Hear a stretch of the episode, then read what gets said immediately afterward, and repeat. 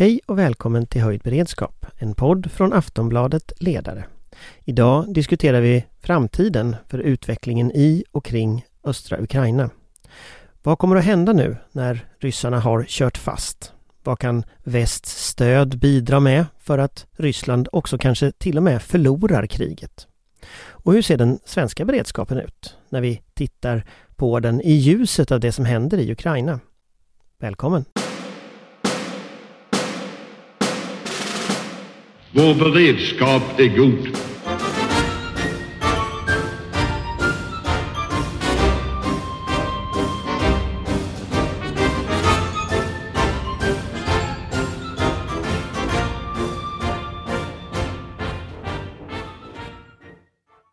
Ja, då är vi tillbaka här i våran studio eh, och då är det jag, Anders Lindberg. Det är Amanda Follstad, Svensk Tidskrift, nere från Malmö.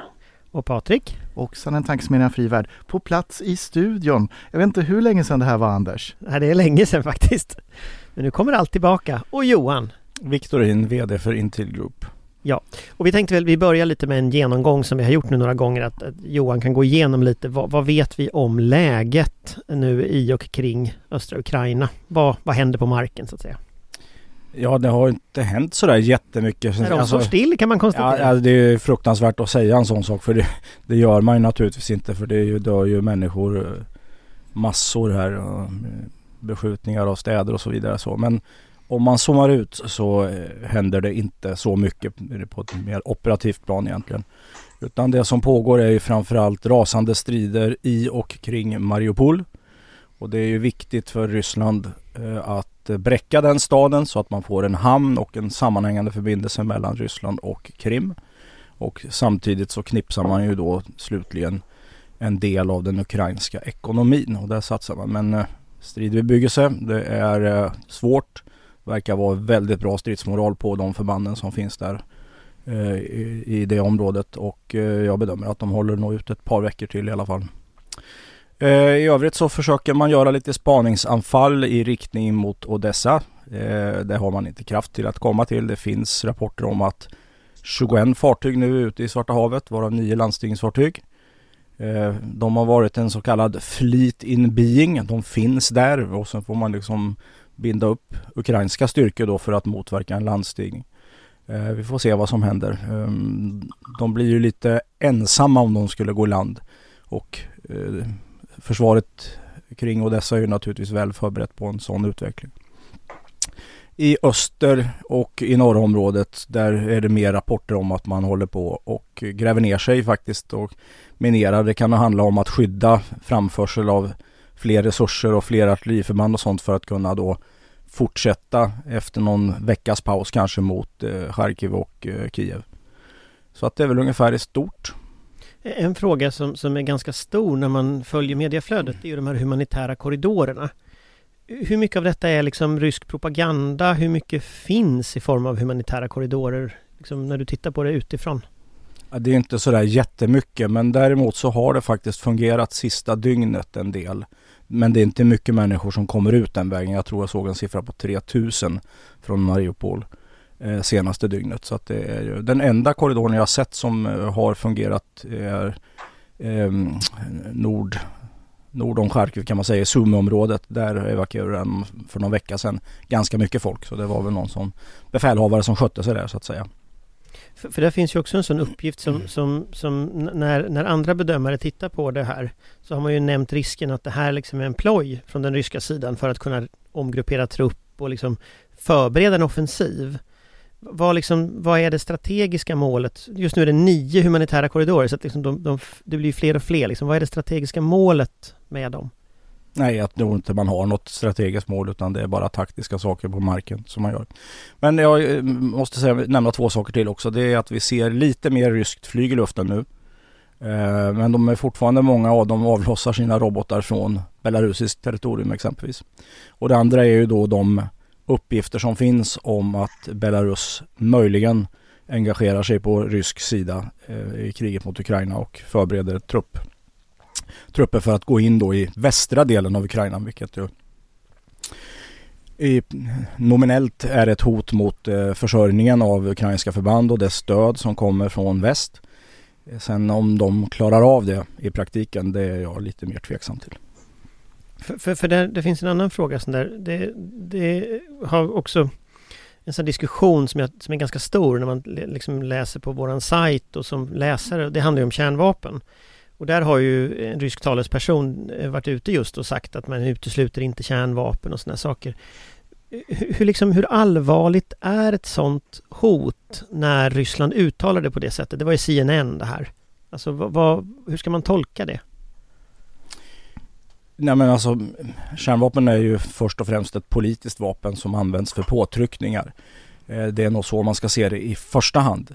Sen finns det en diskussion eller det finns en rysk kärnvapendoktrin som då eh, inte på något sätt utesluter insats med kärnvapen men där är man ju inte riktigt än. Det vore ganska oproportionerligt och eh, det finns väl de som vill måla upp en bild av att man är galna och sånt men det finns en, ett mått av rationalitet också är jag övertygad om när det gäller vad som är möjligt. Sen vet vi inte riktigt exakt hur mekanismerna kring eh, ryska kärnvapen ser ut. Eh, alltså var ligger beslutsnivån och, och, så vidare. Vi vet hur det var förr i tiden. Då kunde ju en befälhavare på fältet här, det finns säkert en fem, sex stycken positioner i en sån här offensiv som skulle kunna utlösa taktiska kärnvapen på gamla Sovjetdoktrinen. Men hur det ser ut nu, det, det vet inte jag alls. Kan du bara lite kort, ska vi gå vidare i diskussionen, men skillnaden mellan taktiska och, och eh, strategiska kärnvapen, vad, vad, är liksom de olika sakerna? Taktiska kärnvapen är ett, ett stridsmedel för insats på slagfältet för att ta ut sånt som är då mycket fortifikatoriskt skyddat, alltså nedgrävt. Tänker våra gamla ledningscentraler, våra ledningscentraler helt enkelt där regeringen sitter eller delar av krigsdelegationen, högkvarteret och så vidare och så vidare. Så det är den typen av mål. Eh, det är inte så att eh, man jagar en enskild bataljon med ett taktiskt kärnvapen utan det är fortifikatoriska viktiga mål ur militär synvinkel. Då strategiska eh, kärnvapen de handlar ju om att slå ut egentligen befolkningscentra. Det handlar ju om att eh, åsamka eh, en motståndare otroliga förluster.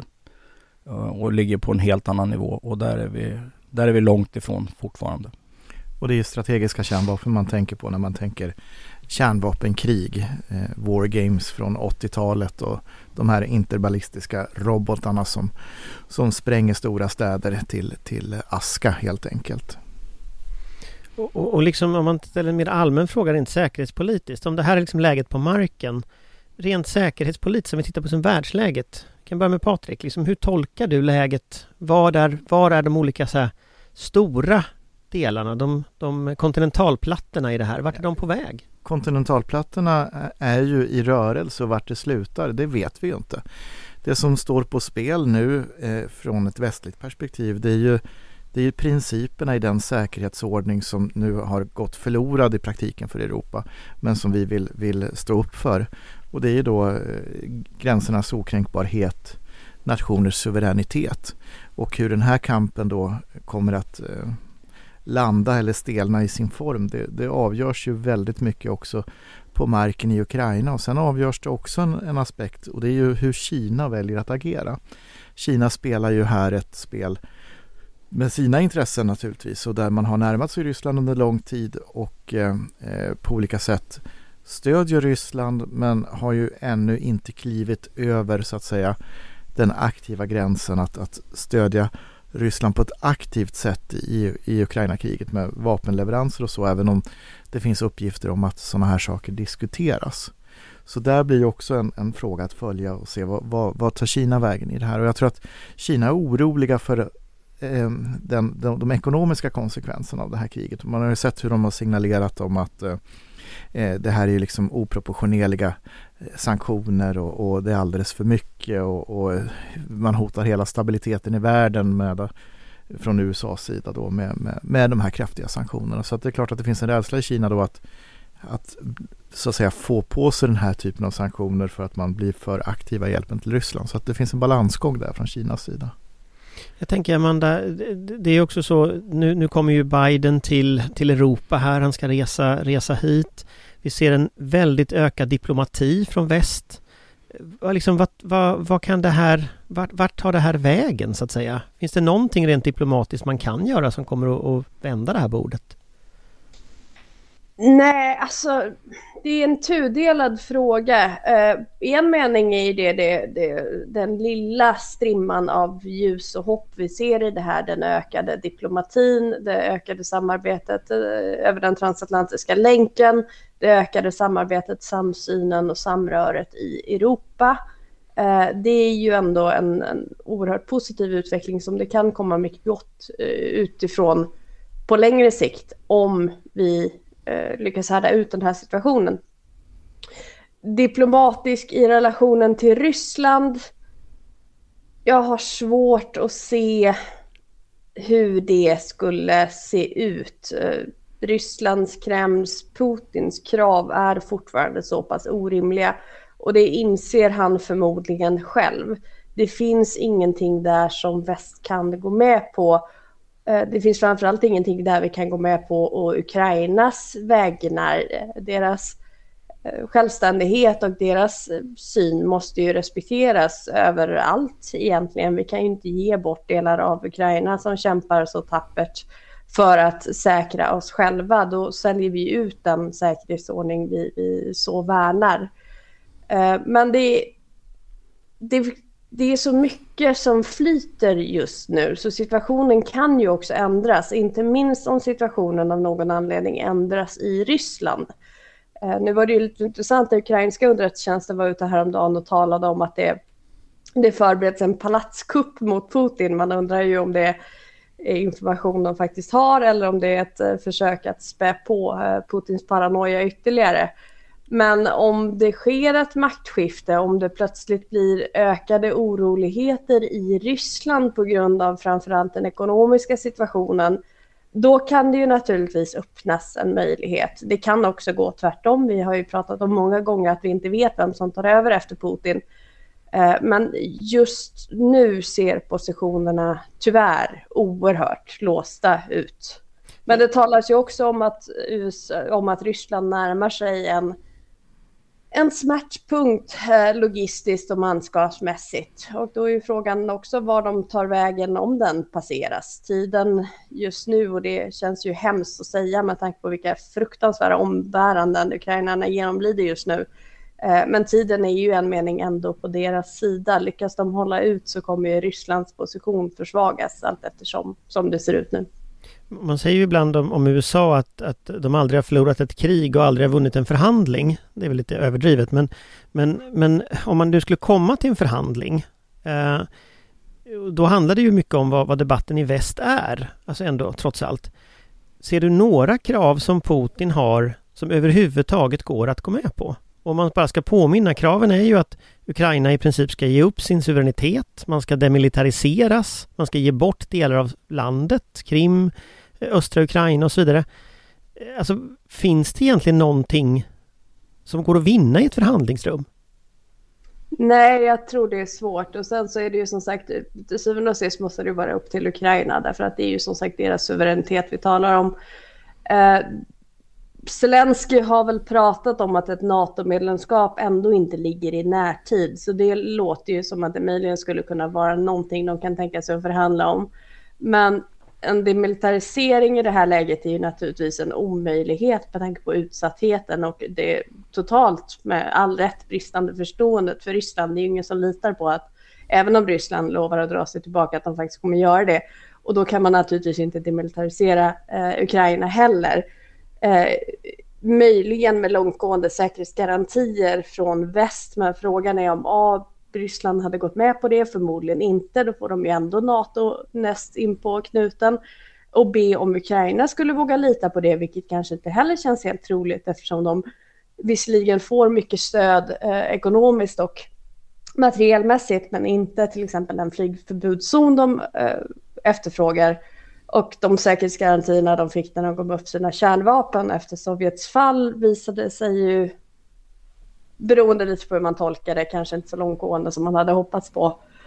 Uh, och att ge upp delar av sitt land, nej det har jag mycket svårt att tro. Uh, inte i den enighet som finns i Ukraina idag och man vet ju också vilka fruktansvärda förhållanden som, har, eh, som det har varit i framförallt Donetsk och Luhansk med folkdomstolar, oppositionella journalister som försvinner, eh, tortyr, eh, ja, ett allmänt förtryck. Man, man kan inte med gott samvete lämna sin befolkning i den situationen.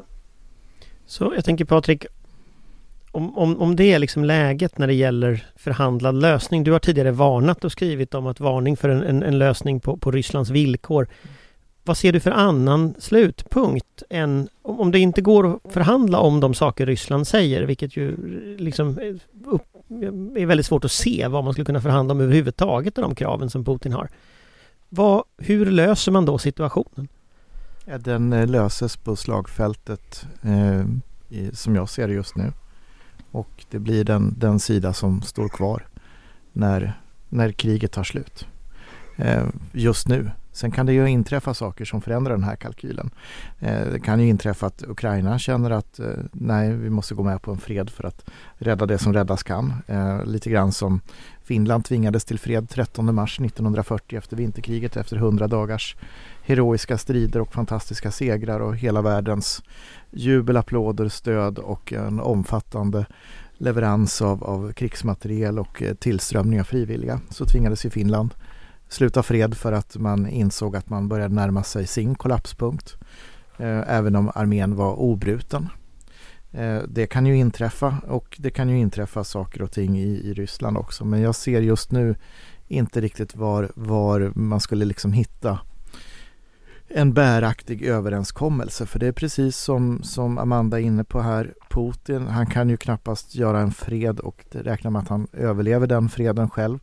Där han har mindre i handen än vad han började kriget med. Och eh, Zelensky kan inte sälja ut något av sitt territorium. Nej, jag delar den bilden som Patrik har. Det, just nu är det en militär lösning som krävs i det korta perspektivet. Eh, Zelensky har ju, de, eh, parterna har ju helt oförenliga mål. Och Ryssland bedriver ett angreppskrig så att de ska ju liksom ut därifrån. Det måste ju vara slutmålet. Eh, Zelensky har ju introducerat också att eh, förhandlingsresultat ska ju underställas en folkomröstning. Så att det finns en hel del förhandlingsstrategi också från eh, den ukrainska presidentens sida. Och det, allt det här egentligen pekar på att vi måste fortsätta att ha ett militärt stöd till Ukraina. Så att vi inte tappar av. Därför att eh, jag såg att Zelensky här till någon, eh, någon parlament någonstans, tror jag det var, eh, ehm, senaste dygnet sa att vi förbrukar en veckas ammunition på, på mindre än ett dygn. Så att eh, det börjar sina lite grann där och därför gäller det att vi steppar upp och ser till att de får den material de behöver. Mm, och Zelensky ska ju tala inför riksdagen imorgon enligt medieuppgifter idag. Och eh, Sverige har ju sagt, eh, aviserat tidigare att man kommer att, att eh, skicka mer saker till Ukraina även om det inte är specificerat. Och jag förväntar mig att det kommer nog inte dröja så länge efter imorgon innan, innan man kommunicerar det. Det vore konstigt. Så att vi kan nog förvänta oss mer svensk hjälp dit inom kort. Men, men där om man tänker liksom rent, rent strategiskt för vår del så är det ju helt avgörande att Ryssland inte vinner det här kriget. Det är ju liksom vårt nationella intresse från svensk sida att Ryssland förlorar och helst förlorar ordentligt. Eh, det är ju rätt uppenbart. Eh, alltså, och, och, då handlar det ju om just att stödja både med pengar, stödja med humanitär hjälp, stödja med, med vapen. Alltså det kommer ju vara hela paletten. Eh, det här kommer ju också väcka en reaktion i Ryssland. Och det är också en sån snackis som folk pratar om ganska mycket nu. Vad, vad, vad liksom den svenska, och det hade ju mycket med pansarskotten. Vad gör Ryssland när Sverige ger pansarskott till Ukraina? Eh, vilken hotbild så att säga skapar det mot Sverige? Och den hotbilden kommer ju att också att öka naturligtvis i takt med att vi blir allt mer eh, engagerade i detta. Och jag tänker också för Polen till exempel som har erbjudit stridsflyg. Nu fick de inte ge det men, men, men det är klart att drar det här ut på tiden så kommer ju den här frågan om att stänga himlen över Ukraina att bli allt mer aktuell. Alltså tittar vi på Mariupol opinionen kommer ju inte att acceptera att man bombar tillräckligt många barnsjukhus. Så att, säga, vad tror ni, vad är, liksom, vad är ryssarnas motdrag i det läget om, om väst och vi trappar upp stödet till Ukraina? Har de något motdrag? Jag måste säga emot lite grann där opinionen inte accepterar. Alltså det finns det några barnsjukhus kvar i Syrien överhuvudtaget? Nej, det är det det är ett bra motargument. Men jag tror faktiskt att när jag, när jag, när jag lyssnar på läsare och tittar på reaktioner liksom från, från människor.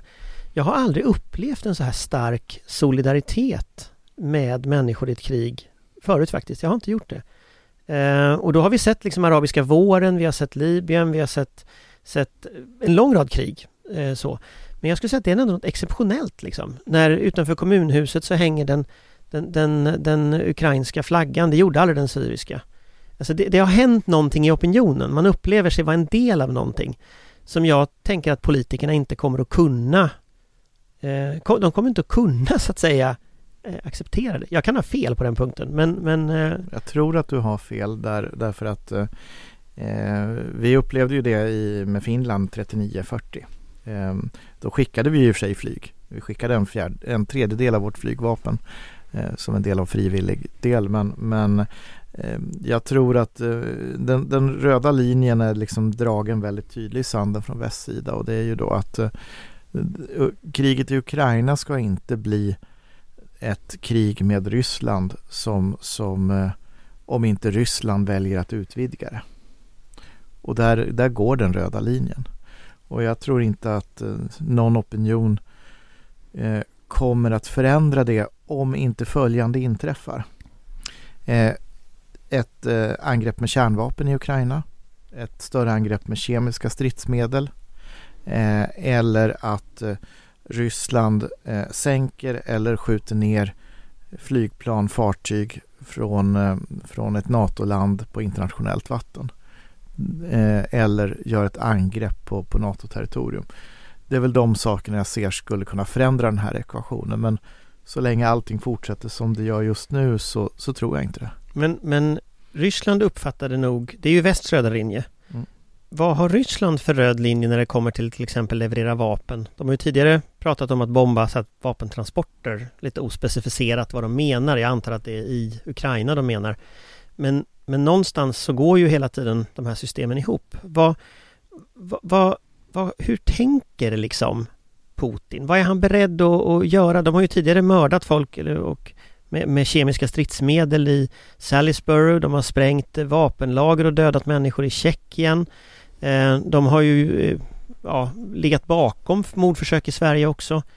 Alltså det är ju en, en, en typ av regim som är en skurkregim liksom. Vad är de, hur, vad, hur tänker de liksom? Johan, du, du vet Ja. allt. Nej, Nej det, de är nog beredda att göra ganska mycket. Det tror jag nog. Det finns ju en brutalitet och en hänsynslöshet.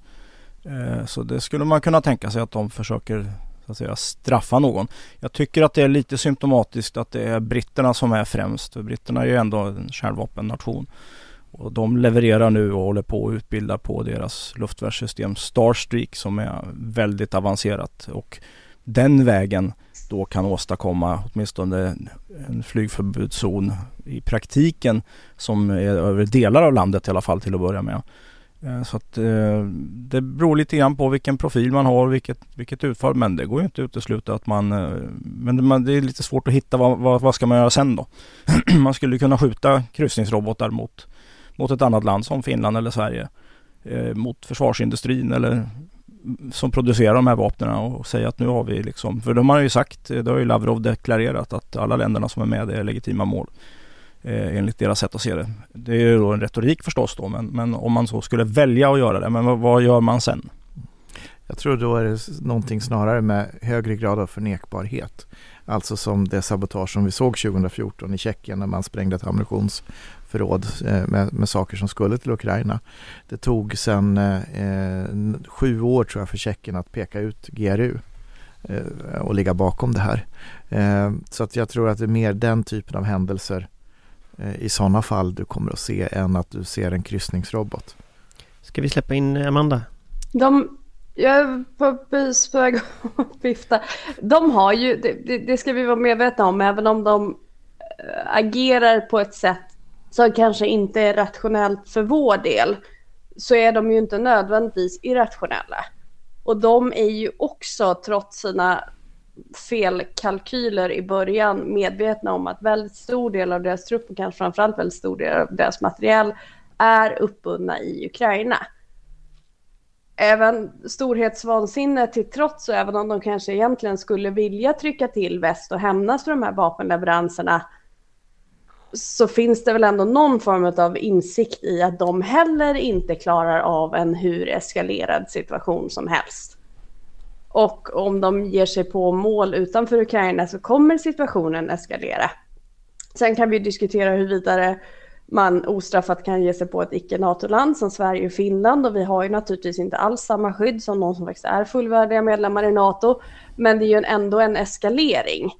Eh, jag tror väl snarare som Patrik säger i så fall någon form av dolda operationer med, med ett hög grad av deniability eh, som svårgör eh, rättaliga, alltså respons från, från det västliga communityt eftersom vi inte med säkerhet kan veta att det var Ryssland eh, och man vill inte eskalera situationen. Men regelräta militära operationer mot mål utanför Ukraina och i den västliga sfären. Frågan är om de kalkylerar med att de, de mäktar med responsen det skulle ge i det här läget. Johan? Ja, jag vill bara understryka att det var ju inte en trolig utveckling jag eh, förfäktade där utan det var ju bara ett exempel att dra ut hur, hur man i sin förlängning skulle kunna gå. Det mest troliga skulle jag säga är cyberangrepp. För där tycker jag att eh, vi uppfattar att man har hållit tillbaks lite grann faktiskt. För att man kanske inte vill visa eh, vad man har i, i ladorna så att säga när det gäller utveckling av programkoder och krypton och sånt. Men, men jag tänker, för, för, varför jag funderar lite på detta eh, och varför jag tror att många läsare funderar på detta. Det handlar ju om liksom hur, hur hotade är egentligen Sverige i det korta perspektivet av det som händer i Ukraina. Och då har vi liksom den första delen, den handlar om det humanitära, om, om flyktingvågorna som kommer att hända. Och pratar vi om 4 miljoner, 10 miljoner flyktingar, då pratar vi om flera hundratusen flyktingar i Sverige. Så det är liksom en del av en, ett politiskt svar som naturligtvis är en del av Rysslands eh, hybridhantering av konflikten. Nästa nivå är ju cyberangrepp eller eh, attentat, alltså sånt där som är från Ryssland. Och det är där liksom jag är ute och fiskar lite vad ni tror, för att för det påverkar ju också vilken bedömning som beslutsfattare i Sverige gör när man tittar på nästa steg. För jag, jag utgår från att det blir ett nästa steg i, i vapenleveranser till exempel. Men vi sitter ju inte stilla. Det är ju inte så att det inte finns system i Sverige som inte fungerar och jagar eh, eventuella då cyber, eh, cyberattacker eller sabotörer eller spioner eller vad nu månde vara. För där är ju alla systemen. Vi har ju då kommer en årsrapport från FRA idag, kommer en från Säkerhetspolisen imorgon. Så att de eh, myndigheterna är ju naturligtvis eh, verksamma för att förhindra och motverka den där typen av angrepp. Och där spelar ju också hela befolkningen ett stort skydd. Att få in signaler till att man har upptäckt konstiga saker, vad det nu må vara för någonting. Så att man får igång ett rapporteringsflöde om det så är en ett periskop i, i, i skärgården eller om det är någon bil som startar på ett konstigt ställe vid någon transformatorstation något liknande. Man får igång det flödet av information. Och jag tror att vi kan förvänta oss från Säkerhetspolisen imorgon att man understryker att vi lever i en, en allt mer komplexare eh, och allvarligare hotbild och att det är liksom vidgat och breddat på olika sätt. Eh, och att eh, jag tror att man kommer att fortsätta att eh, uttrycka det här på ett tydligt sätt. Vi ska ju komma ihåg att eh, förra året så hade man ju på sidan 3 ett fribrutet citat att eh, eh fler måste eh, eh, göra mer och eh, för att för, för hacka till det här eh, försöka hitta formuleringen vad den var nu. Eh, den var någonting i stil med följande.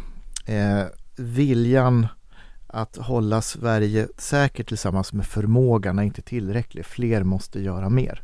Någonting i den stilen hade man då på sidan tre och jag tror att man kommer att fortsätta den här kommunikationen och jag tror också att man kommer att exemplifiera tydligare med vad är det för någonting man ser så att medborgare ska kunna känna igen och reagera på de här sakerna som eh, Johan här nämnde i förbifarten och att, att man då hör av sig till Säkerhetspolisen. Amanda?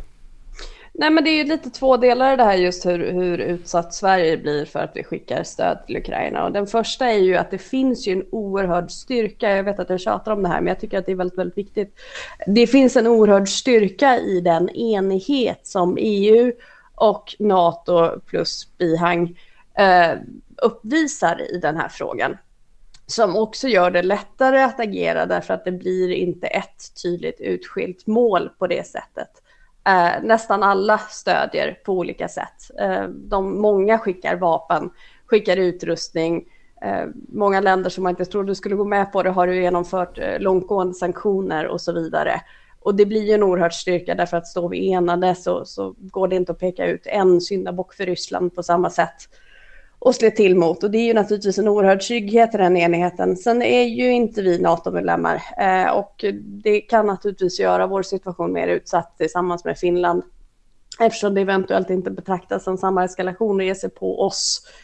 Eh, samtidigt så är det ju en oerhörd eskalation och eh, som sagt det är ju frågan om de, de tror att de mäktar med det och funderar över vilken respons de skulle få att sprida. Så att jag tror inte risken för just Sverige är överhängande, även om vi naturligtvis ska vara oerhört beredda för, för en eskalering både i närområdet och eh, som drar in oss. Och det andra är ju helt enkelt, vad är alternativet? Det finns ju de som förfäktar att eh, Ukraina ska ge sig och lämna över eh, Krim och, och Donbass och Luhansk Donetsk och Luhansk, förlåt, för att eh, blidka Putin för att stoppa kriget, för att det är det viktigaste. Att man kan avmilitarisera landet och lova att inte gå med i NATO bara för att få fred. Och det finns de som tycker att vi inte ska stödja Ukraina därför att det är onödigt att provocera och att det här inte är vår strid. Men vi vet ju hur Ryssland tänker och vi vet hur Ryssland agerar. Och bara för att vi matar björnen den här gången gör honom ju inte mindre farlig i framtiden. Snarare tvärtom det visar ju bara att de med våld och hot får precis vad de vill. Och vad hindrar dem då från att använda mer våld och större hot nästa gång de vill expandera sitt territorium eller tvinga Europa och väst på knä? Så att det här är ju även vår strid, även vårt krig och det är därför det är så oerhört viktigt att vi stödjer Ukraina så länge det nu behövs. Därför att Ukraina slåss inte bara för sin egen överlevnad utan de slåss för den europeiska säkerhetsordningen, för en rättsbaserad världsordning och i förlängningen för allas vår frihet och handlingsfrihet.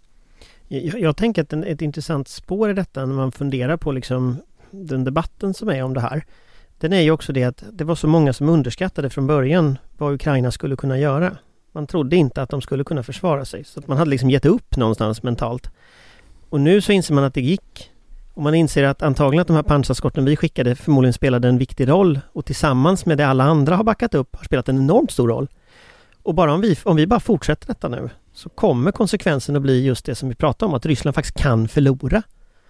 Och den tanken tänkte man ju faktiskt inte i början. Och nu tänker i alla fall, jag ser allt fler kommentatorer som säger, att det kan faktiskt leda till att de förlorar. Och det måste väl ändå, tänker jag i alla fall, liksom den mentala skillnaden i vårt samhälle är ju en otroligt viktig del i varför den här maskinen rör sig framåt.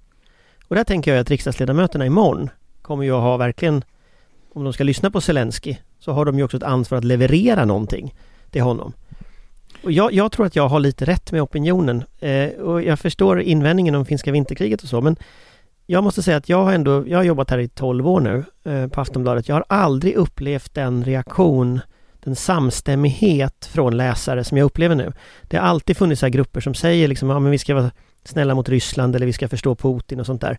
Jag hör, ja det finns naturligtvis någon dåre liksom på Twitter, men jag hör liksom inte den, den inställningen. Den finns liksom inte särskilt utbredd liksom. Och det där, är no, det där är en förändring och jag tror att det där har mycket med Det där har mycket med att Ukraina inte gav sig. Att på något sätt vi har väntat i alla år på, på Vladimir Zelensky liksom, det är det vi har väntat på. Så sätter han ner foten, ja men då plötsligt så kommer folk på att, ja men fan det går ju. Det där är jätte, jag tror det är en stor det, viktig skillnad. Det, det, tror jag att du har rätt i, absolut. Försvarsvilja är ju grunden eh, för det här och, och Ukraina och Zelensky visar ju vad man kan åstadkomma om man bottnar i försvarsviljan och det är ju en, en, en eh, inspirerande insikt att se det. Ukraina kan, vill och ska försvara sig, precis som Sverige kan, vill och ska försvara sig. Det är inte omöjligt. Precis, intill dess att angriparna har givit upp alla sina mål. Ni högläser liksom här ur... Nej, det sitter i ryggmärgen. Ja. Alla besked om att motstånd är upphört är falska, Anders. Jo, vad heter det? Ja. Nej, men, men då, här lyfte jag ju upp i Aftonbladet Daily här i måndags eh, när jag var med där med att det, det förpliktigar också. Nu har vi haft mycket fokus på det militära försvaret. Eh, för mig var det faktiskt en besvikelse när man kom ut från förhandlingarna i förra veckan och eh, förstärkte det civila försvaret med 800 miljoner kronor. Mig med. Eh, jag förstår inte riktigt hur det har gått till faktiskt om jag ska vara ärlig. Det finns, vi vet alla att det finns stora behov att fylla. De är, bristerna är större i det civila försvaret än i det militära försvaret. Jag tror att du får lägga en del av ansvaret där på MSB som eh, inte eh, fick ihop mer. Men det som jag blir mest eh, förvånad över det är ju den fortsatta tilltron som svensk byråkrati har uppenbarligen att omvärlden rättar sig efter våra svenska byråkratiska processer och det, det, det tycker jag mm, Ja, jag, jag är fortfarande förvånad över att den 24 februari inte satte sig hårdare där.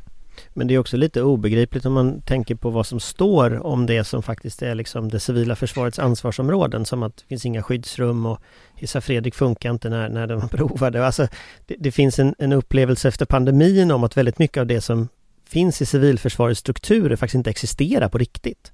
Det finns liksom i folks medvetanden beredskapslager och sådana saker men de finns inte.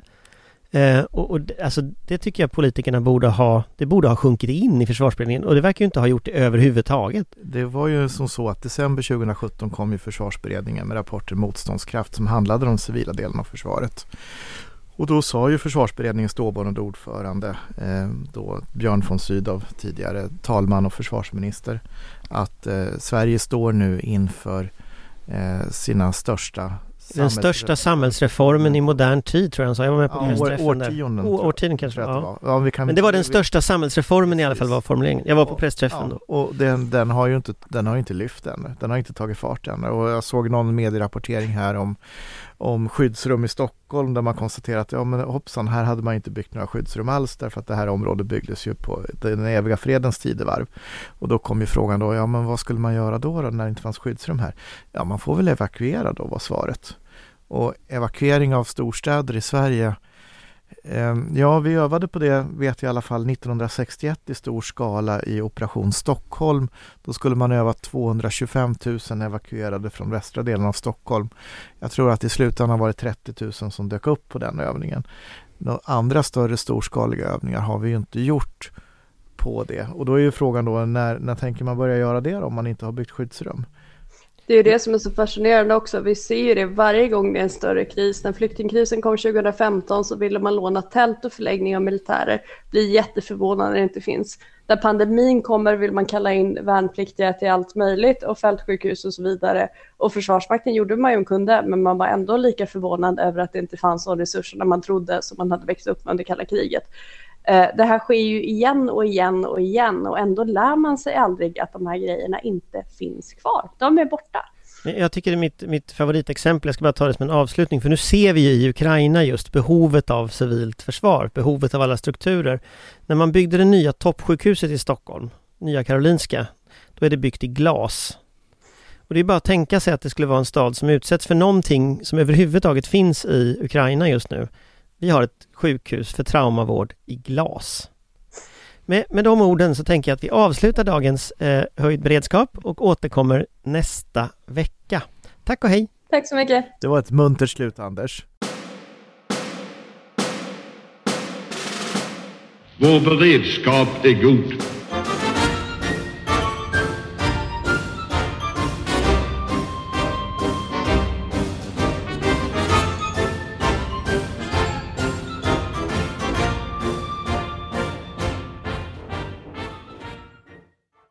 Du har lyssnat på en podcast från Aftonbladet.